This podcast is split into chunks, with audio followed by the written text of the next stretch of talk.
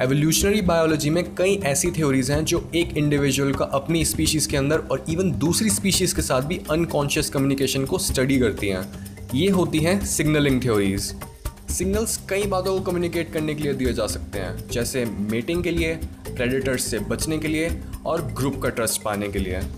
ये signals receiver के behaviour को मॉडिफाई करते हैं, जिससे सिग्नलर को काफ़ी बेनिफिट मिलता है। पर जब बात रिप्रोडक्शन या फिर बायोलॉजिकल सक्सेस से जुड़े बेनिफिट्स की आती है तो कोई भी एनिमल या फिर ह्यूमन झूठे सिग्नल्स भी दे सकता है। एग्ज़ाम्पल के तौर पे अगर हम एक मेल पीकॉक को ऑब्ज़र्व करें तो उसकी टेल काफ़ी बड़ी हैवी और कैरी करने में इनकन्वीनियंट होती है, जो कि नेचुरल सिलेक्शन थ्योरी के बिल्कुल ऑपोजिट है। और इवन डार्विन भी पीकॉक के इस डिसएडवांटेजेस ट्रेड को एक्सप्लेन नहीं कर पाया था। अब हम में से ज़्यादातर लोग ये सोचे हैं कि ये कितना सिली क्वेश्चन है। पीकॉक की टेल इतनी बड़ी और भारी इसलिए होती है क्योंकि वो इतनी अट्रैक्टिव होती है।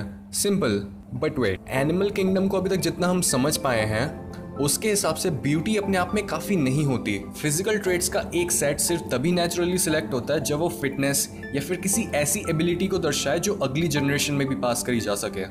पर एक हैवी टेल तो पीकॉक की मूवमेंट को ही मुश्किल बना देती है और इसकी वजह से पीकॉक बड़े जानवरों से भी नहीं बच पाता होगा। तो फिर क्यों एवोल्यूशन ने टाइम के साथ साथ एक लंबी टेल को इतना परमानेंट बना दिया?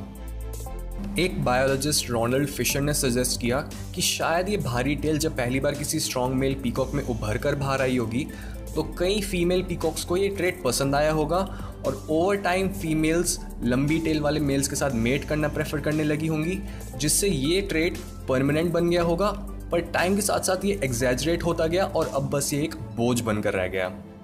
पर उस टाइम फिशर की इस एक्सप्लेनेशन को सपोर्ट करने के लिए एक्सपेरिमेंटल एविडेंस काफ़ी कम था।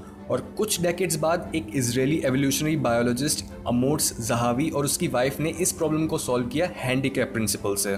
ये नाम हैंडीकैप रेस से लिया गया था, जिसमें सबसे तेज और हेल्दी हॉर्स को सबसे भारी हैंडीकैप वेट दिया जाता है, ताकि रेस स्लोअर हॉर्सेस के लिए अनफेयर ना हो। एवोल्यूशन के कंटेक्स्ट में हैंडीकैप प्रिंसिपल सिंपली ये बोलता है कि एक सिग्नल सिर्फ़ तभी ऑनेस्ट होता है, जब वो एक्सपेंसिव होता है। और अगर ऐसा नहीं होता तो हर कोई ही अपने बेनिफिट के लिए दूसरों को डिसऑनेस्ट सिग्नल दे रहा होता और उनको चीट कर रहा होता। सो so, पीकॉक के केस में उनकी लंबी टेल्स उनकी फिटनेस को एडवर्टाइज करती हैं और वो उससे ये सिग्नल देते हैं कि देखो इतनी भारी टेल होने के बाद भी मैं अपने रोज के कामों को उतने ही अच्छे से कर सकता हूँ जितना एक छोटी टेल वाला पीकॉक करता है। इसके साथ ही जहावीज ने यह भी बताया कि एक सिग्नल इसलिए एक्सपेंसिव होना चाहिए क्योंकि ये सिग्नल्स फ्री में नहीं आते हैं। इनको डिस्प्ले करने में एक कॉस्ट लगती है। पीकॉक के केस में ये कॉस्ट एनर्जी होती है। तो एक इंडिविजुअल जितना ज़्यादा स्ट्रांग होगा, वो उतना ही ईजिली इस कॉस्ट को बेयर कर पाएगा। ऐसी सिग्नलिंग हमें काफ़ी सारे एनिमल्स में देखने को मिलती है। जैसे male grey tree frogs females को अट्रैक्ट करने के लिए एक आवाज़ निकालते हैं। अगर फीमेल ने इस मेल को मेटिंग के लिए चूज़ कर लिया तो फीमेल्स को अट्रैक्ट करने का नया सिग्नल यही आवाज़ बन जाएगा।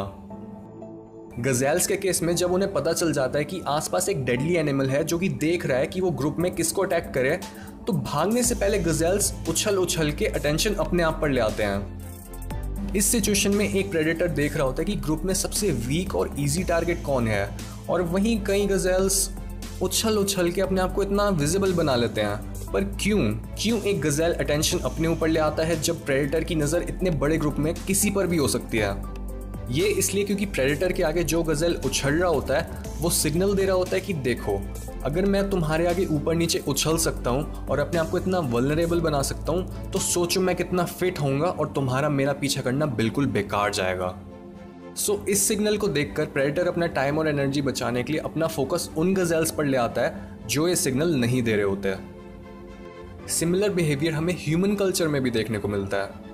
एक हिस्टोरियन जेरेड डायमंड ने सजेस्ट किया कि ह्यूमंस में रिस्की बिहेवियर जैसे bungee jumping reckless driving racing और फाइटिंग वही इंस्टिंक्ट्स हैं जो कि हैंडीकैप प्रिंसिपल के यूज़ से इवॉल्व हुई हैं।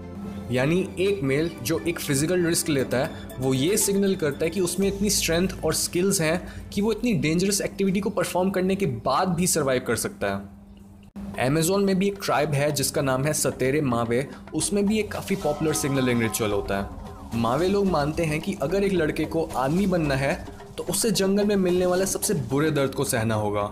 यानी उन्हें बुलेट एंड्स के काटने से होने वाले दर्द को बिना चीखे झेलना होगा। इस रिचुअल में बुलेट एंड्स को पत्तों से बने ग्लव्स में डाल दिया जाता है और लड़कों को ये ग्लव्स पूरे 10 मिनट तक पहनने होते हैं, जिसके बाद घंटों तक ये पागल कर देने वाला दर्द उनकी मसल्स को पैरालाइज भी कर सकता है और उन्हें हेलुसिनेशंस भी होने लगते हैं।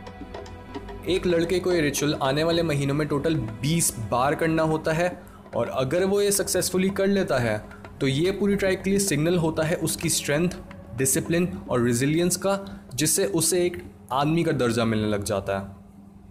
एक लेस एक्सट्रीम रिस्क जैसे ब्लड डोनेशन जो कि एक हीरोइक रिस्क है, उसमें कॉस्ट होती है पेन और रिस्क ऑफ़ इन्फेक्शन और इससे दूसरों को सिग्नल मिलता है कि डोनर काफ़ी जेनरस और फिजिकली हेल्दी है। हैंडीकैप प्रिंसिपल लोगों की कंस्पिक्यूस कंजम्पशन को भी एक्सप्लेन कर सकता है, क्योंकि जब एक आदमी एक हाइपर कार खरीदता है, तब वो सिग्नल करता है कि देखो, अगर मैं करोड़ों रुपए एक ऐसी कार में उड़ा सकता हूँ जो कि बिल्कुल इम्प्रैक्टिकल है तो सोचो मैं कितना अमीर होऊँगा। अगेन एक सिग्नल सिर्फ़ तभी ऑनेस्ट माना जाता है जब वो एक्सपेंसिव होता है, और हम ये बिहेवियर रिलेशनशिप्स में भी देख सकते हैं। एक इंगेजमेंट रिंग एक आदमी की महीनों की सैलरी के बराबर हो सकती है और इतना महँगा गिफ्ट देकर मेल्स अपनी फीलिंग्स की ऑनेस्टी दिखाते हैं, क्योंकि अगर फीलिंग्स को प्रूव करने का प्राइस कम होता तो हर मेल ही सिग्नल को अफोर्ड कर पाता और फीमेल्स कभी भी ऑनेस्ट और रिलायबल मेल्स को चीटर्स के बीच में से छांट ही ना पाते। सो so बेसिकली हमारे अंदर उन लोगों को प्रेस करने की इंस्टिंक्ट है, जो मुश्किलों के बाद भी सक्सेस हासिल कर लेते हैं। जहाँ पर एक बॉडी बिल्डर को उसकी मेहनत के लिए इतना प्रेस किया जाता है, वहीं एक डिसेबल्ड बॉडी बिल्डर को और भी अप्रिशिएट किया जाता है और उनसे लोग इंस्पायर भी होते हैं। और ऐसी सिचुएशन में ही हैंडीकैप प्रिंसिपल हमारे फेवर में काम करता है।